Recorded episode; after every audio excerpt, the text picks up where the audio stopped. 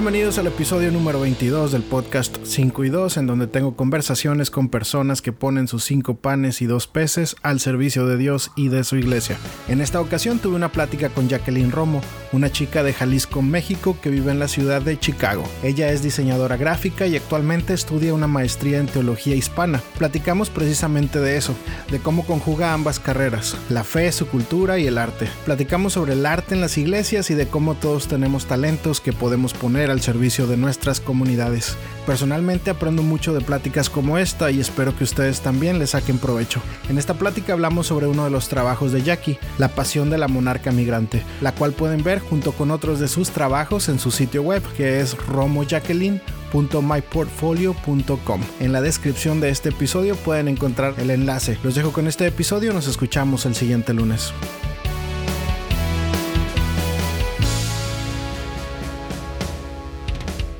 Bueno, pues bienvenidos a un episodio más del podcast 5 y 2. En esta ocasión me encuentro con Jacqueline Romo, este, una chava que ahorita nos va a estar platicando de ella, de, de, de la forma en la que sirve, una forma diferente eh, y muy necesaria, creo yo. Pero bueno, este, Jackie, ¿cómo estás? Bien, bien, muchas gracias.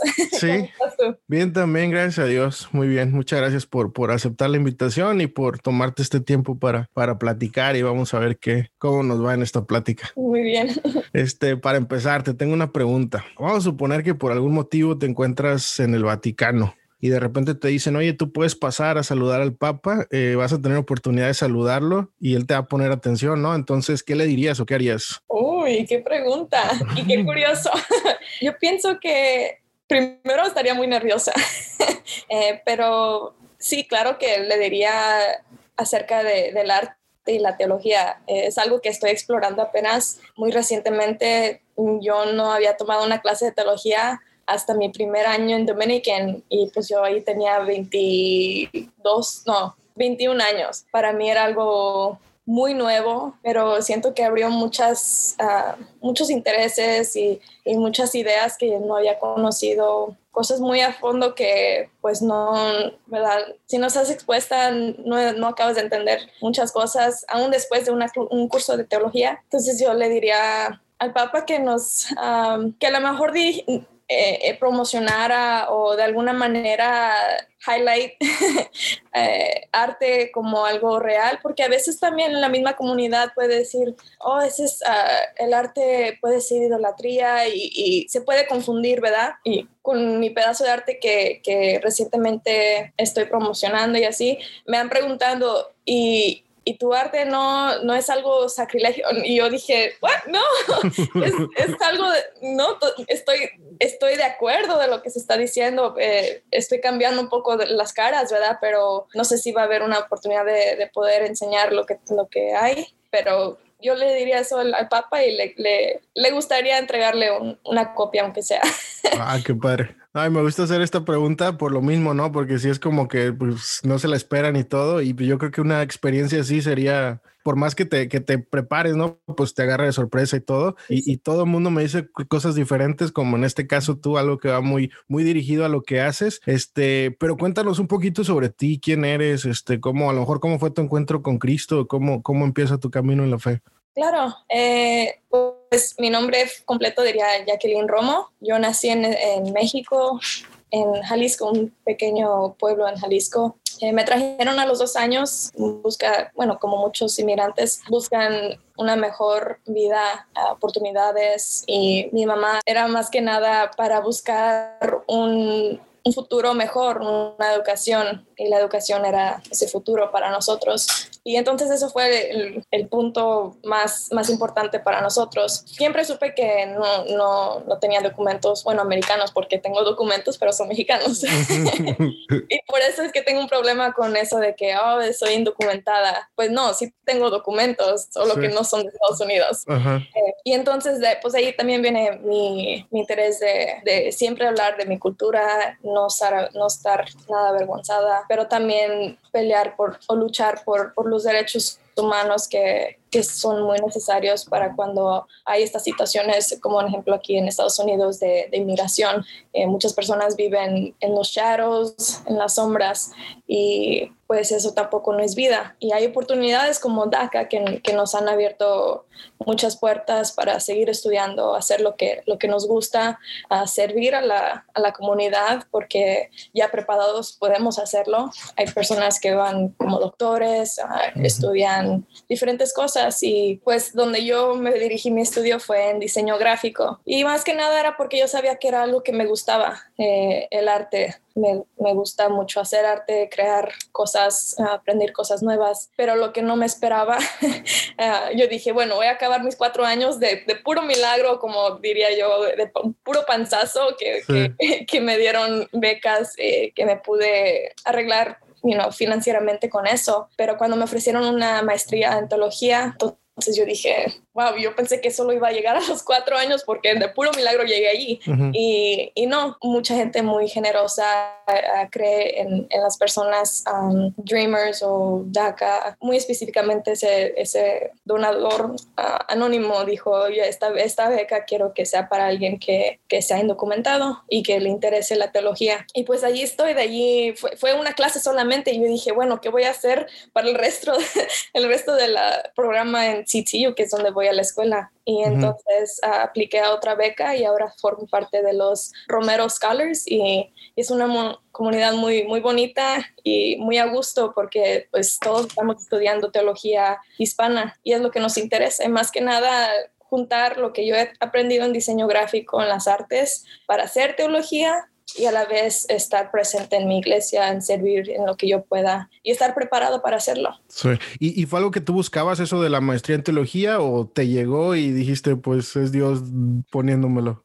Sí, la verdad sí, hasta este punto yo digo, yo no sé exactamente por qué lo estoy estudiando, me gusta y lo estoy siguiendo, eh, las personas que se han puesto en mi camino, pues de hecho yo tuve que discernir si iba si iba a tomar esa, e, esa decisión de aventarme sí. a hacer una maestría, porque estudiando de diseño gráfico, ponte a pensar, los últimos dos años de la universidad, yo no tocaba un libro. Si era un libro, era como de un seminar, una, un elective, así, pero que yo me pusiera a leer un libro así, no, pues me pasaba el tiempo en la computadora haciendo ajustes por allá y acá y no, tiempo de, de, estar en el libro, entonces ahora yo estoy dividida, estoy que leyendo un libro y estoy acá bien en la computadora y, y las dos se requieren mucho tiempo. Entonces eh, fueron cosas o señales que digo, no voy a hacer caso y, y que sea de Dios, ¿verdad? Pues Sí, y luego porque los libros de, pues sí, de diseño y todo eso, pues cambian, ¿no? Los programas se actualizan cada año mínimo, entonces pues es bien difícil, ¿no? Estar, imprimir un libro para cosas así, pero eh, eh, el diseño gráfico lo estudiaste ya en una escuela, en una universidad católica, ya, ya sí. estabas, ok.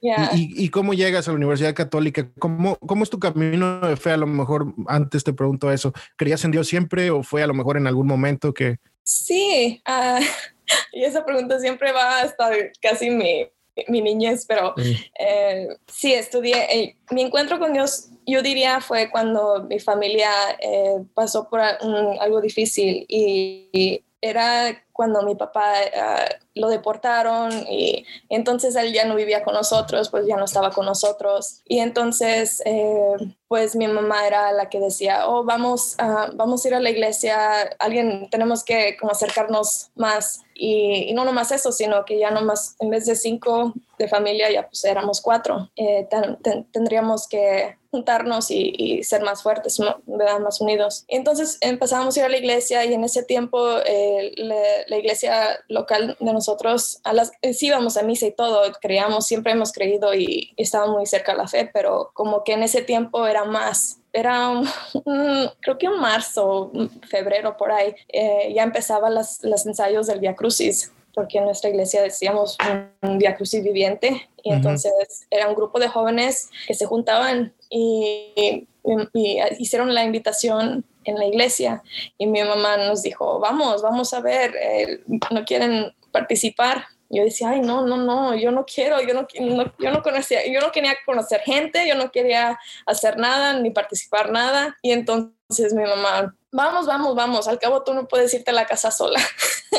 ¿Cuántos años tenías? Um, en el 2011, yo a lo mejor, si era ese año, a lo mejor unos 11, 12 años. Ah, ok. A lo mejor un poquito más. eh, maybe 12 o 13 años. Ok. Y, y entonces, pues me tuve que quedar. Fui al el ensayo, todo, mi, mi mamá, mi hermana, mi hermano estaban ahí. Y entonces eh, vi que se estaban divirtiendo. Y yo en la esquina, como parada viendo el otro lado para que no, no me interesara nada. Y al último vi que estaban jugando unas dinámicas y se veía muy divertido. Pues dije, "Ah, si, si no puedo contra el enemigo, mejor me uno. y le entré y ese grupo tenía un retiro. Y en ese retiro fue cuando, cuando se, bueno, yo dije, bueno, todo lo que hemos vivido y así, y, y el coraje que sentía, pues ahí lo solté todo y, desde ese entonces dije, voy a volver y, y sí, empezamos a ir cada año a ese, a ese grupo juvenil y creció, creció ese año en vez de ya hacerlo solamente en cuaresma, Ahora somos un grupo más constante, nos reunimos cada dos semanas y son un grupo pequeño de jóvenes, pero todos, todos, todos estamos ah, muy, ah, ¿cómo se dice? Committed. Eh, Comprometido, sí. comprometidos con el grupo. Ajá. Ujú. Ok, Y entonces sigues, sigues ahí todavía desde entonces. Sí, y este grupo, pues ahora que la iglesia de nosotros cerró, eh, nos, nos juntamos con otras dos iglesias y ahora ese grupo pues se planea a que crezca, pero pues muchos líderes tienen que salir de, de las piedras y, y pues despertar, ¿verdad? Entonces, pues desde allá viene todo eso y, y, pues como tú dices, sí estudié en, en una escuela ah, católica, Dominican University, que está aquí afuera de Chicago. Y, y ahí es donde aprendí la teología, aunque yo estaba aprendiendo teología de otra manera um, más local, ¿verdad? Con ese grupo de jóvenes, era más... Eh, más cómo se vive la fe y, uh, y en, en Dominican yo estaba aprendiendo por qué, el porqué de todo eso. So, muy interesante todo y es cuando, cuando me gustó y tomé la oportunidad, sí. Sí. Entonces, ¿actualmente estudias la maestría todavía o ya la terminaste o qué es lo que haces actualmente? Sí, eh, todavía estudio la, maestría y creo que me va a durar un poquito de tiempo.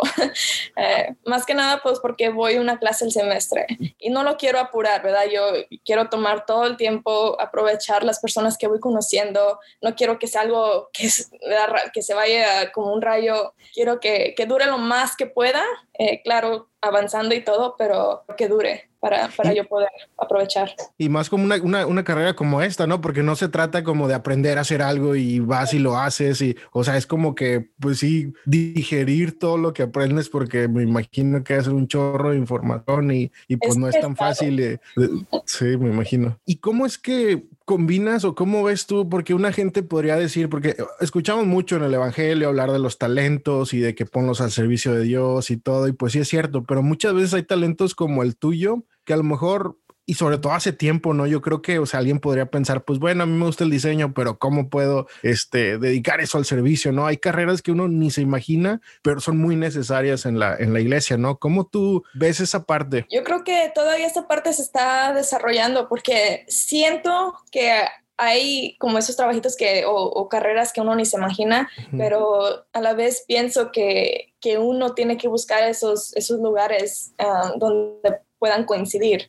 Entonces, donde, de, del punto de vista de que yo lo veo, pues yo no me veo haciendo eso un full time, ¿verdad? Pues a veces sí se puede, a veces no se puede o no hay recursos para, para financiar un, trabajo de ese tipo, ¿verdad? Uh -huh. A menos que sea una campaña muy grande, ¿verdad? Eh, pero si estás al servicio de, las, de, de, la comunidad, pues tú estás haciendo otras cosas también, ¿verdad? Eh, si, si ya es, eres una voluntaria o si um, eres una formador de catequesis, puedes de una manera incorporar lo que ya sabes. Uh, lo que a mí me gustaría, y no sé, eh, sería algo muy, muy bonito, pues tener talleres uh, de arte que se puedan hacer como con teología. Eh, no sé si eso ya exista, yo sé que el arte y la teología no es algo nuevo, mucha gente lo, estudia y lo combina, pero no se habla a veces de lo mismo a la misma vez.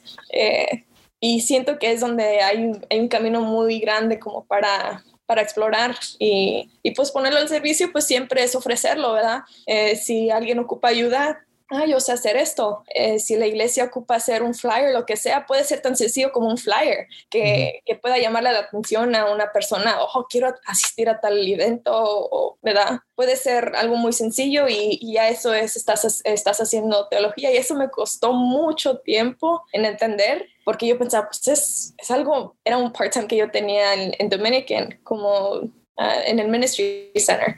Y entonces una, una muchacha de CTU que tenía su ministry practicum allí y ella me dijo, eso es teología. Y dije, ¿really? Yo no estoy haciendo un trabajo. Y dijo, no, no, no, tú estás haciendo, esa es tu forma de teología. Hay personas que hacen de esta manera y de esta otra manera yo dije, ok, puede ser. A lo mejor no, no soy de esos que escriben párrafos muy largos y, y, con palabras muy grandes, pero puedo crear otra cosa. Sí, sí, y sobre todo porque muchas veces podemos caer en eso de, de, la falsa humildad, ¿no? De que pensamos de que no, pues mi don, o sea, pues no, es muy poquito, como ahorita tú dices, o sea, un flyer, ¿qué, qué puede hacer? Pero es algo que, que que tenemos y que tenemos que, que, mostrarlo, ¿no? Dar luz con él, este, no esconder los talentos y, y, sobre todo eso que te decía, ese tipo de talentos que, que, hay muchos en la iglesia, en los grupos de jóvenes, este, si te pones a preguntar, este, no sé, alguien que sepa hacer tal cosa y lo saben hacer, eh, video de flyers y todas estas cosas para llegar más allá, porque muchas veces, y era como te platicaba, como que mi intención de tener esta plática contigo, muchas veces tenemos, lo dijiste tú ahorita muy bien, eh, la parte de la teología, y sí armamos la espiritualidad y ya tenemos el retiro y todo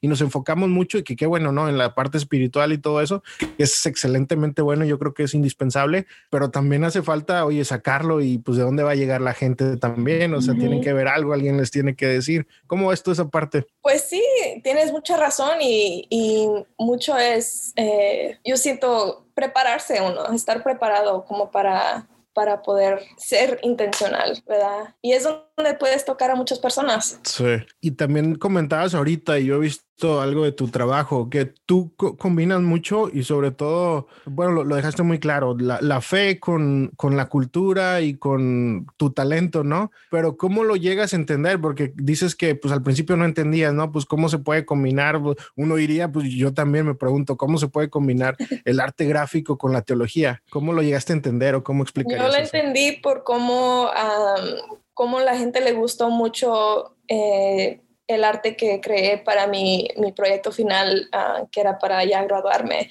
Y ese venía siendo The Passion of the Monarca Migrante.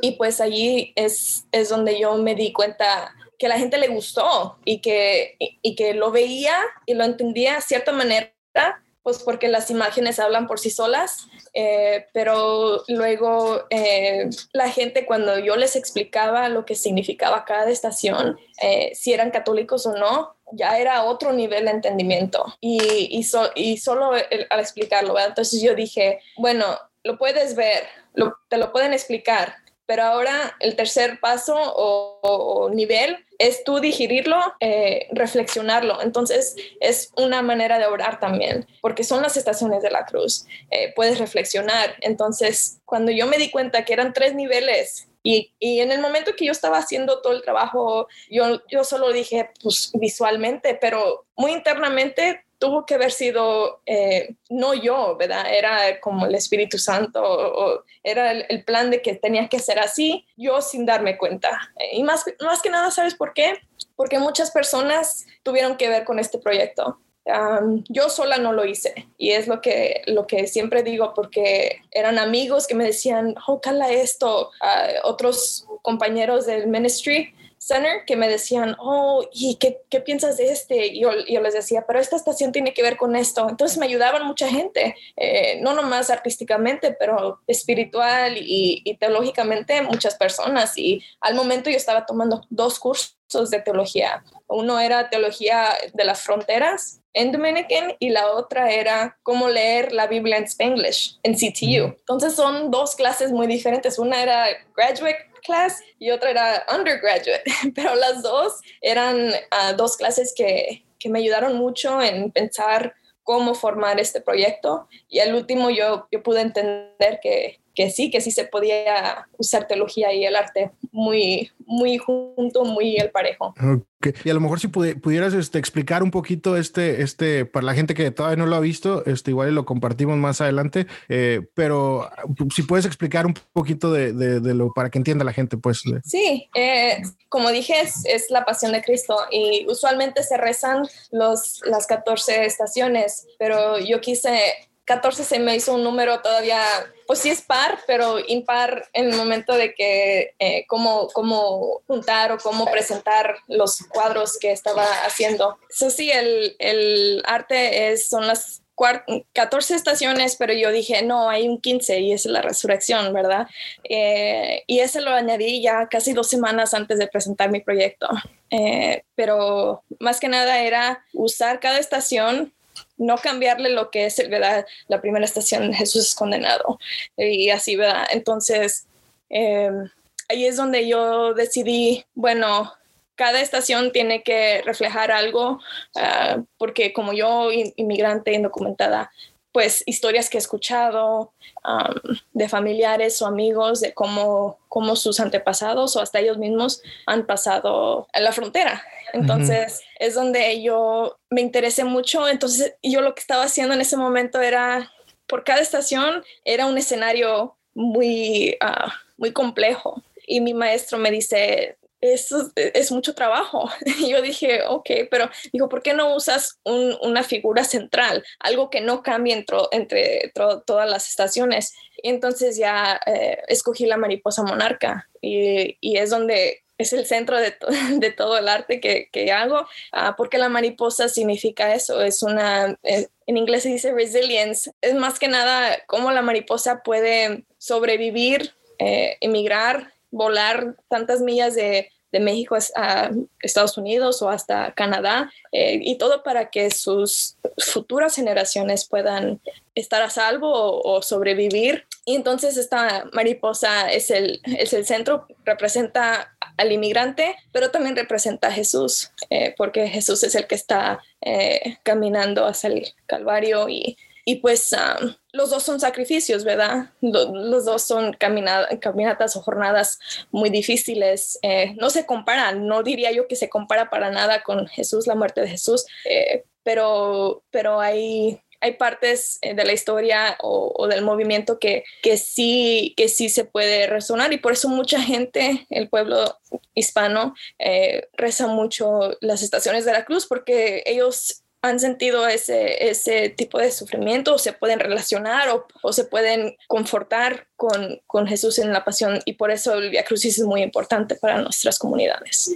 Sí, y dices tú, o sea, no se compara, obviamente no, pero yo creo que nosotros como inmigrantes es lo más cercano que tenemos a, sentirnos, este, a sentir ese, ese, dolor, ¿no? Que sintió Jesús, esa pasión, más que dolor, yo creo como que todo el proceso. Y sabes por qué me llamó mucho la atención a mí, porque yo, y siempre, no sé, por curiosidad, siempre he puesto mucha atención, creo que es este obligatorio, ¿no? Como que cada iglesia tenga este, las estaciones en, dentro del templo y todo eso. Entonces, por eso yo siempre le pongo mucha atención a eso, porque de repente voy a una iglesia y los tienen dibujados o como que cada iglesia es muy particular en, esas cosas y por eso me llamó la atención. Este, no sé, no sé si tenía algo que ver o si nada más. Sí. Y sí, cierto, porque yo como tú me fijo en, el arte, siempre entro a una iglesia y, y pues sí, se da reverencia y todo, pero la segunda cosa que hago es veo alrededor, si es una iglesia nueva, o hasta la misma iglesia que yo he atendido muchos años, yo me encuentro viendo los cristales, viendo alrededor y qué significa esto y qué historia de la Biblia es esta. Y, y, es, yo siento que es algo que tenemos, es un, es un privilegio tener ese arte, pues porque el arte habla o, o te recuerda de muchas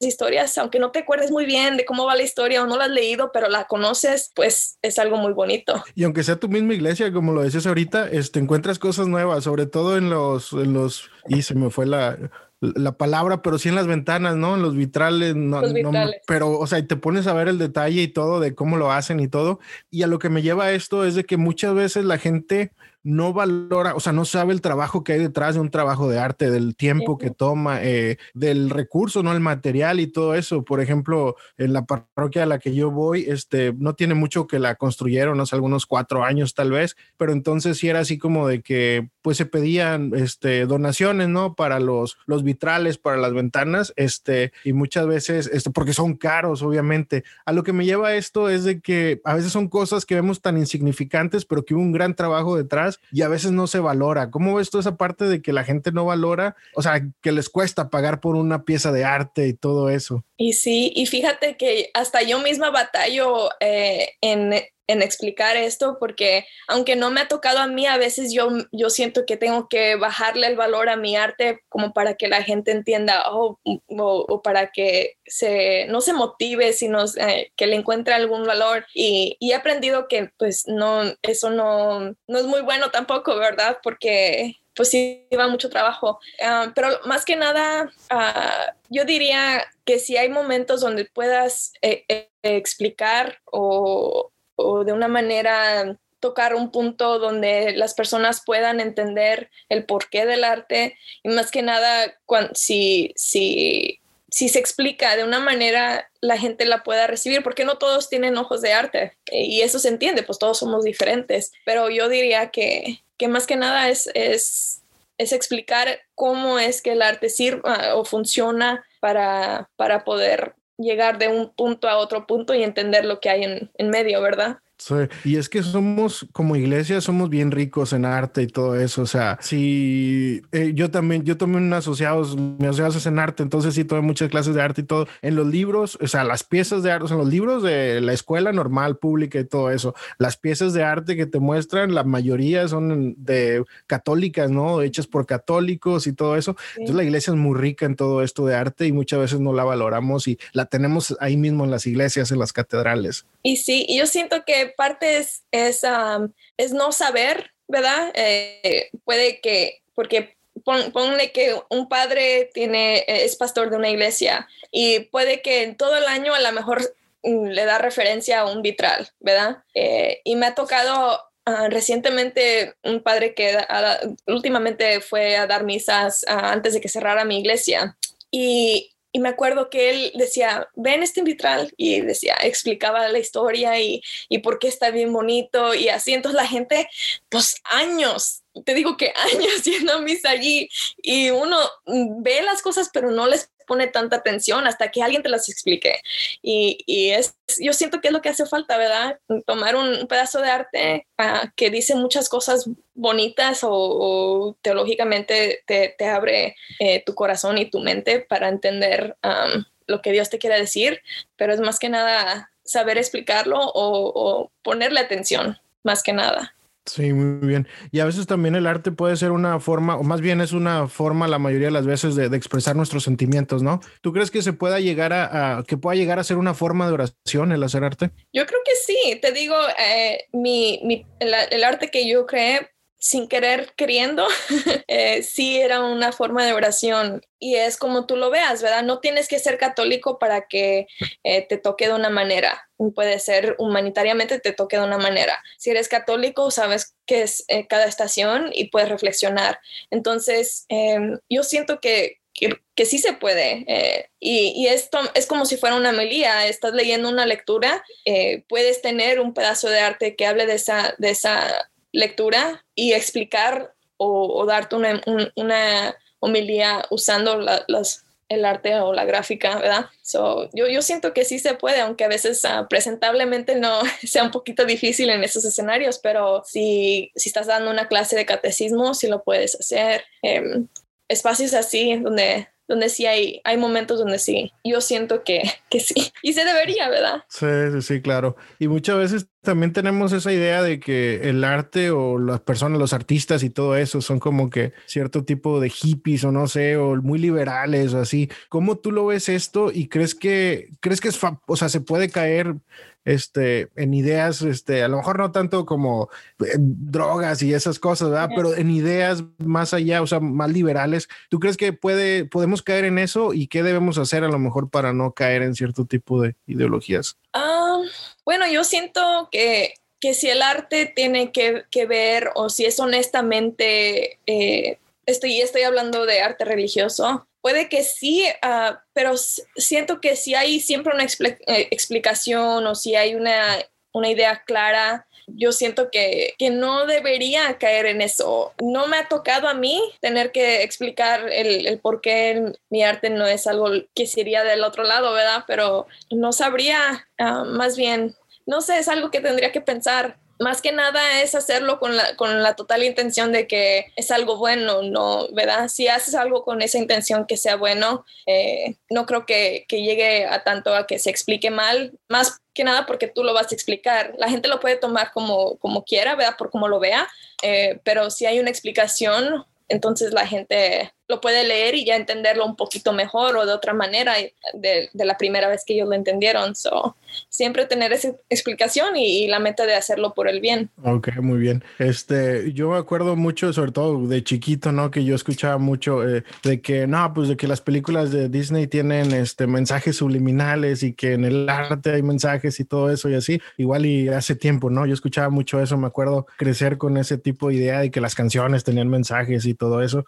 Eh, y te pregunto porque a mí también me, me, gusta todo lo que es el arte y así, o sea, cuando los grupos o así en mi parroquia, cuando necesitan un flyer o así, muchas veces me, me piden a mí, pues yo con gusto, o sea, lo hago, ¿no? O sea, no soy el mejor ni mucho menos, pero pues siempre ahí por ahí encuentro un template, algo que puedo este, cambiar y todo eso y hacer así. Pero una vez hacía uno para un concierto que tuvimos en la parroquia y me llegó crítica porque por alguna razón había como que una forma de un triángulo, ¿no? Así como que en el fondo. Entonces la gente empezó a comentar de que eso no es de Dios y que no sé qué y así. Y pues yo, o sea, inocentemente lo puse porque se veía bonito, ¿no? Quedaba bien atrás de la foto y todo. Este, ¿cómo tú lo ves? ¿Crees que sí pueda eh, llegar a pasar este tipo de cosas y sí haya, se pueda usar para mensajes? Eso sí me ha pasado y es, es este, lo que yo, mi, lo que yo experimenté con eso fue una vez eh, también hice un flyer y tenía, era, era para promocionar la misa que usualmente los afroamericanos, eh, que sería el Gospel Mass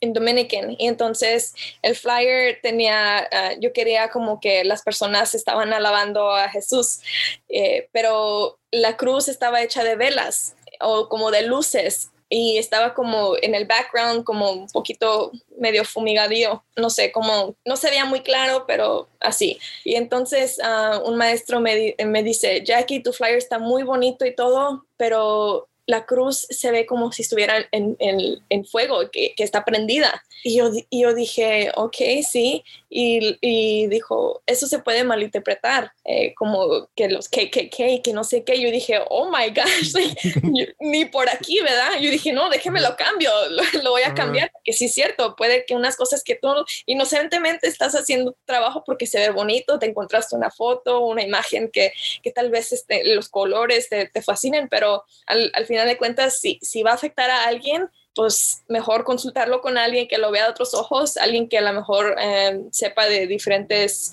historias o disciplinas, que tenga diferentes ojos más que los de arte para que te puedan corregir antes de, hacer algo así, ¿verdad? So, es difícil, pero también aceptar que no, sí la regué y, no sabía, ¿verdad? Y ahí aprender, es, es cosa de aprender, entonces ya volver a hacerlo, pero sin miedo, claro, pero seguirle y, ya luego aprendí yo que tendría que consultar a otra persona. Y luego a veces, no sé, me imagino que puede ser más difícil, o sea, porque tienes que tener muchísimo más cuidado en este tipo de cosas teológicas y todo eso. Y a veces siempre he tenido como que esta duda y quiero saber tu, ¿Qué, ¿Qué, tú piensas? Que a veces el arte para este mismo tipo de eventos, ¿no? Dentro de la iglesia y todo eso puede ser más difícil hacer, ejemplo, un flyer que para un concierto de cualquier otro artista porque pone la foto y le agregas cosas y no importa si se ve como esto, como aquello, pero no tienes que cuidar de que la cruz o buscar una imagen ¿sabes? Es difícil, es cierto, es muy difícil, pero si, si no puedes hallar algo, hacerlo tú, ¿verdad? Y es lo que aprendí yo, dije, bueno, voy a hacerlos acorde como yo, yo sé hacer arte, como yo entiendo la teología, pero pues siempre sí, considerando de que vamos a ver eh, o hacer el arte para que solo sea para Dios, ¿verdad? No importarle a quién, a quién le va a caer, ¿verdad? Sino decir, bueno, esto es para, para Dios, entonces eh, eh, no puede, no puede ser tan malo. Pienso yo, no sé si es algo muy como naivo o ingenua, pero si lo haces con esa, con esa motivación, yo siento que, que es menos probable de que te pueda ir me da mal con, con el arte que creas. No sé si eso Sí, sí, sí. Eh, y, entrando un poquito este, sobre el arte gráfico y ahora sí dentro de las iglesias para, para, pues para promocionar los eventos y todo eso, muchas veces, y, y, yo lo veo mucho en las iglesias, sobre todo en las protestantes, de que ellos le meten un chorro de dinero a este, yo creo que aparte, después del pastor, de seguro el diseñador gráfico es el que gana más dinero porque tiene mucho trabajo y están publicando cosas y en las redes sociales y todo eso y así, y es muy bonito. ¿Cómo ves tú que nosotros dentro de la iglesia católica usamos esos recursos? Yo creo que sería bonito, ah, claro que no, no ser más pagado que el pastor o algo así, ah, no meterle tanto, eh, pero siento que sí, sí hay una oportunidad de que, o a lo mejor tener un tipo de ministerio que pues, los jóvenes ahora en día ya saben hacer muchas cosas en la computadora,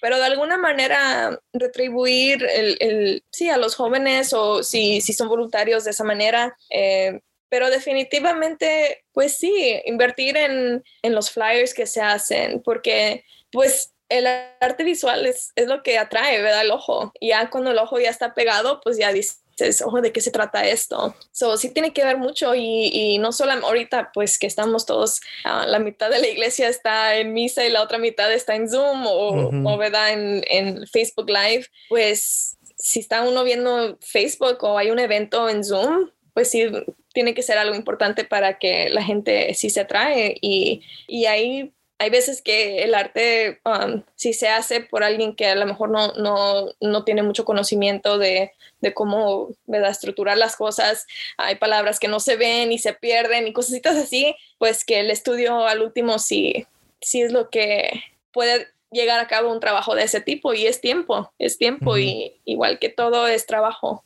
Sí, sí, porque y, y, también a lo mejor entender, ¿no? Que ya no es tanto un lujo este, hacer este tipo de cosas, más que nada necesidad, ¿no? Porque de cierta forma el, el, el objetivo de la iglesia pues es llevar el mensaje de Dios y pues obviamente hoy en día pues el mensaje se lleva a través de, de este tipo de cosas también.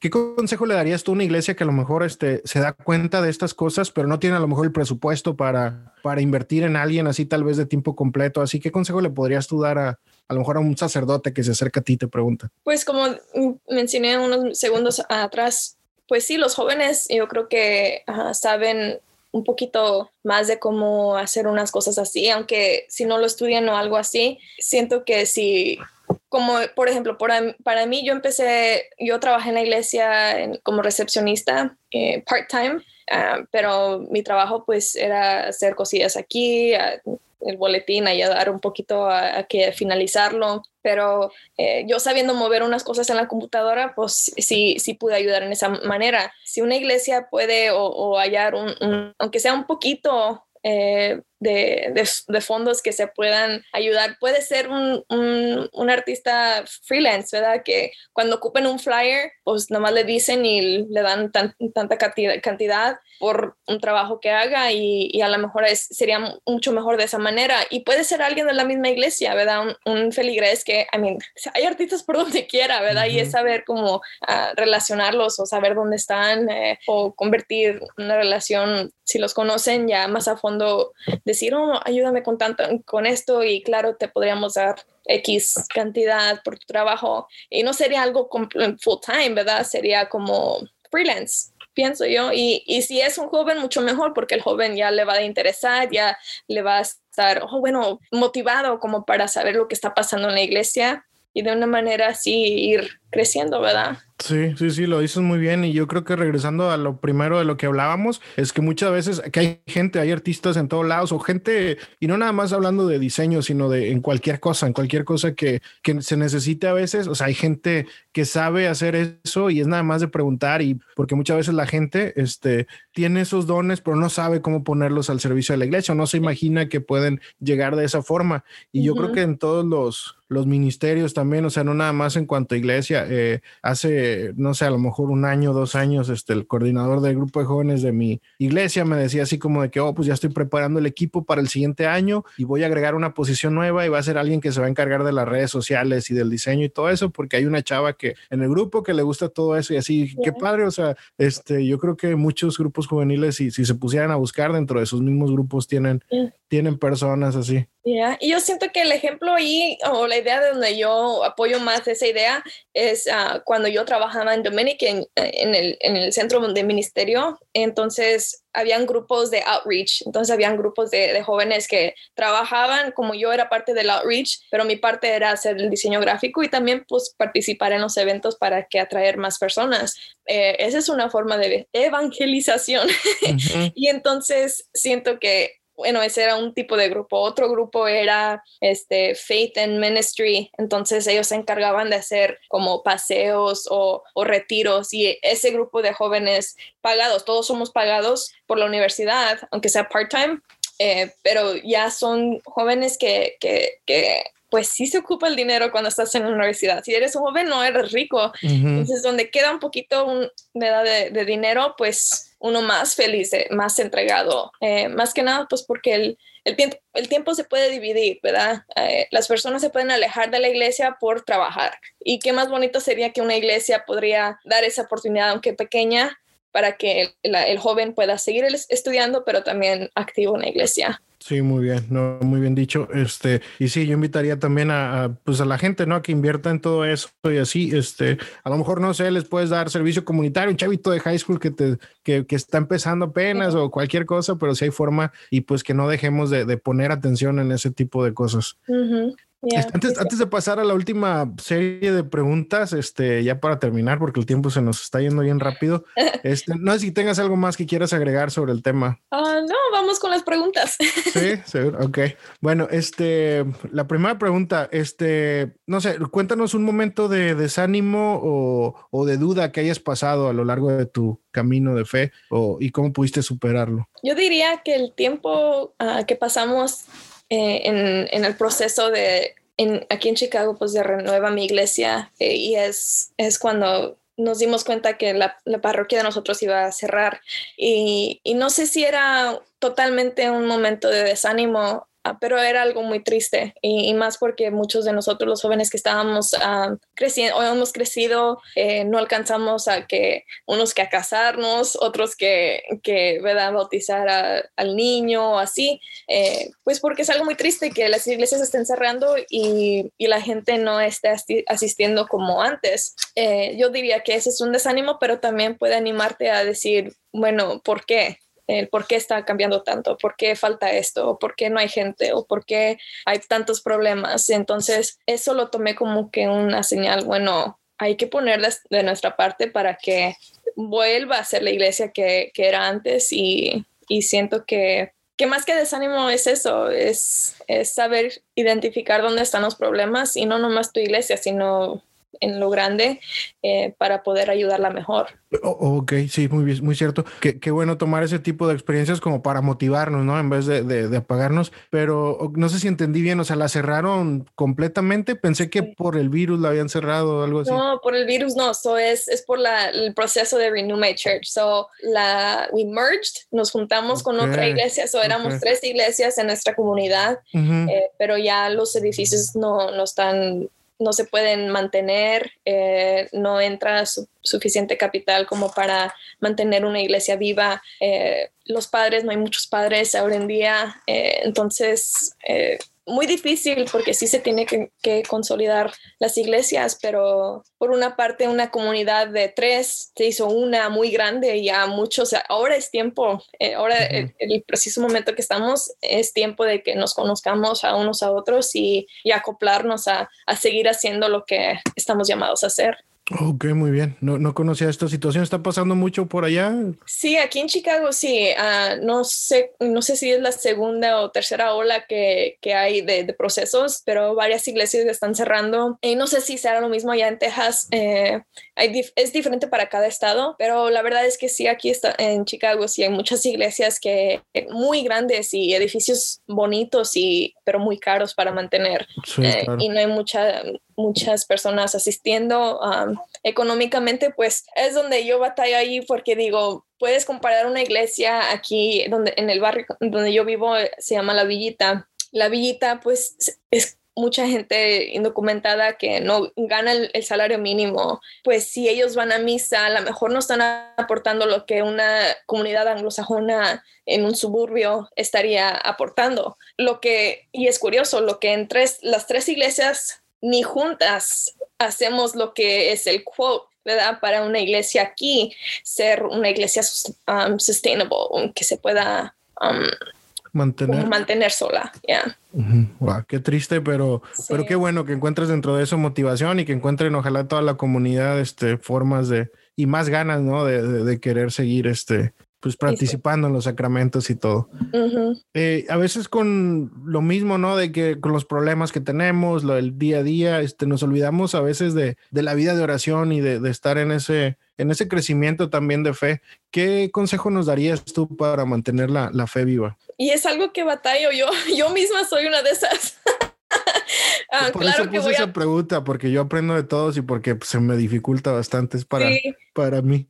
Pues a ver cómo nos va con esta. A ver, pues sí, más que nada saber que estás en esa posición, ¿verdad? Porque si no sabes que estás, que no estás poniendo tu 100%, si no sabes que tú misma lo sientes, ¿verdad? Si te sientes como que cansado o sin ganas, pues tienes que poner un poquito más de esa, de esa energía para, para orar o para tomar tiempo, um, quizá en familia, aunque muchos digan, no, rezar el rosario es bien largo. Eh, durante la pandemia, pues nosotros lo rezábamos uh, todos los días y, era muy bonito, pero durante que estábamos en lockdown, teníamos el tiempo del mundo. Ya uno ya está volviendo a hacer sus cosas normales.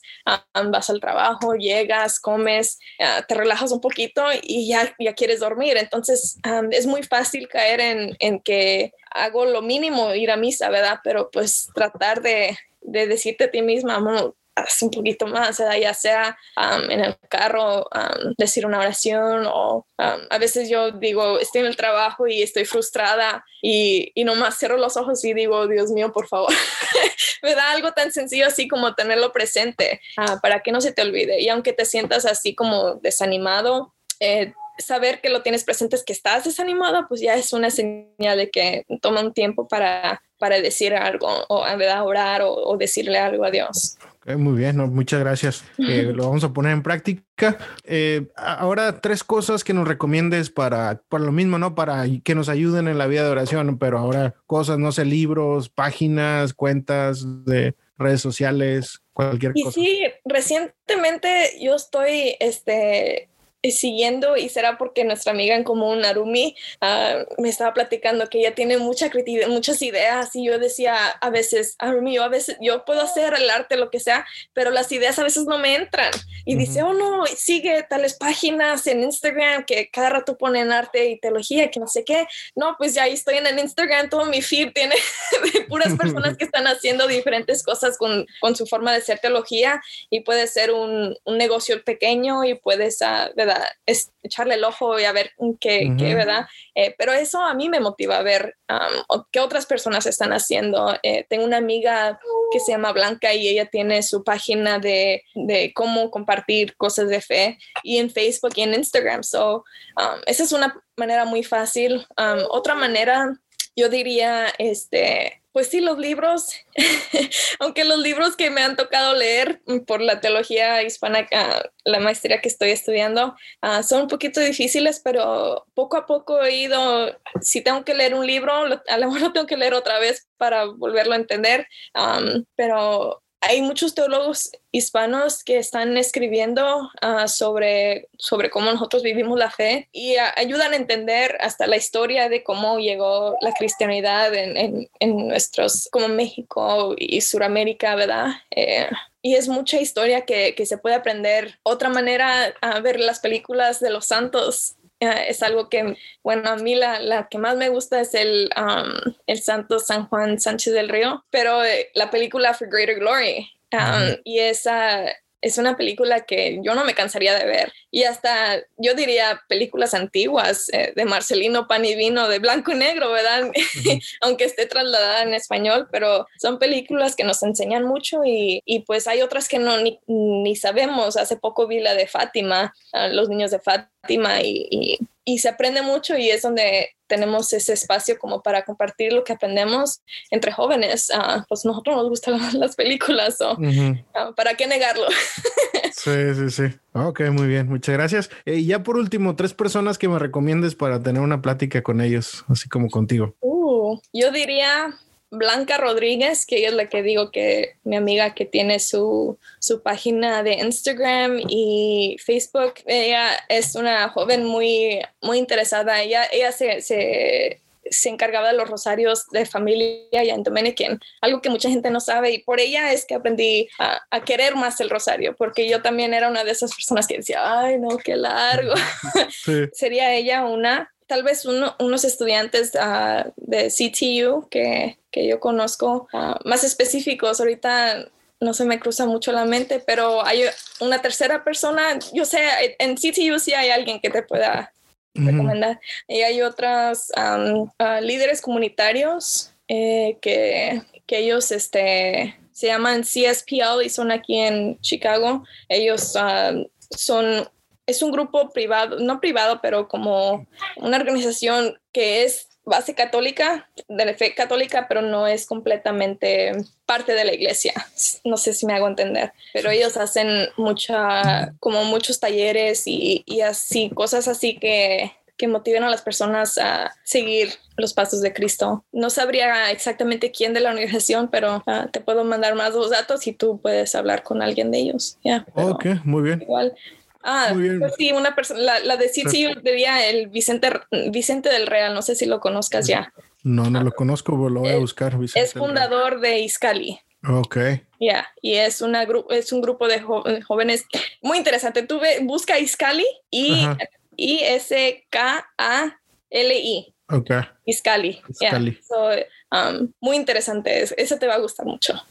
Ok, muy bien. Muchas gracias. Bueno, pues muchas gracias. Ya por último, no sé si tengas algo más que quieras agregar. Um, pues por, por el momento hablamos casi de todo lo que, de lo que sé y, y, participo. So, Ok, muy bien, no, pues muchas gracias por tomarte el tiempo, por aceptar y por, por lo que haces. De veras que a mí son como que cosas que me apasionan mucho, el arte, el diseño gráfico, eh, la causa inmigrante, ahorita que tú hablabas y todo eso, y la fe, o sea, se me hace bien padre cómo lo puedes tú, este, eh, pues sí, conjugar todo y ponerlo todo en práctica. Entonces, bien padre todo lo que haces, échale ganas, este, y sigue, sigue por ahí trabajando, este, y vamos a estar atentos, este, compartiendo los, tu, tu trabajo y todo eso por aquí este, pues sigan, eh, que, a los que nos siguen en redes sociales, por ahí vamos a estar compartiendo y vayan y sigan a Jackie y vean sus, sus trabajos y todo. Muchas gracias y sí, uh, cuando tengas chance eh, o si quieres poner un, una, el pedazo de arte de una manera, te puedo pasar mi, mi portfolio, que es donde tengo todo el arte que sí, Sí, sí, sí, por favor.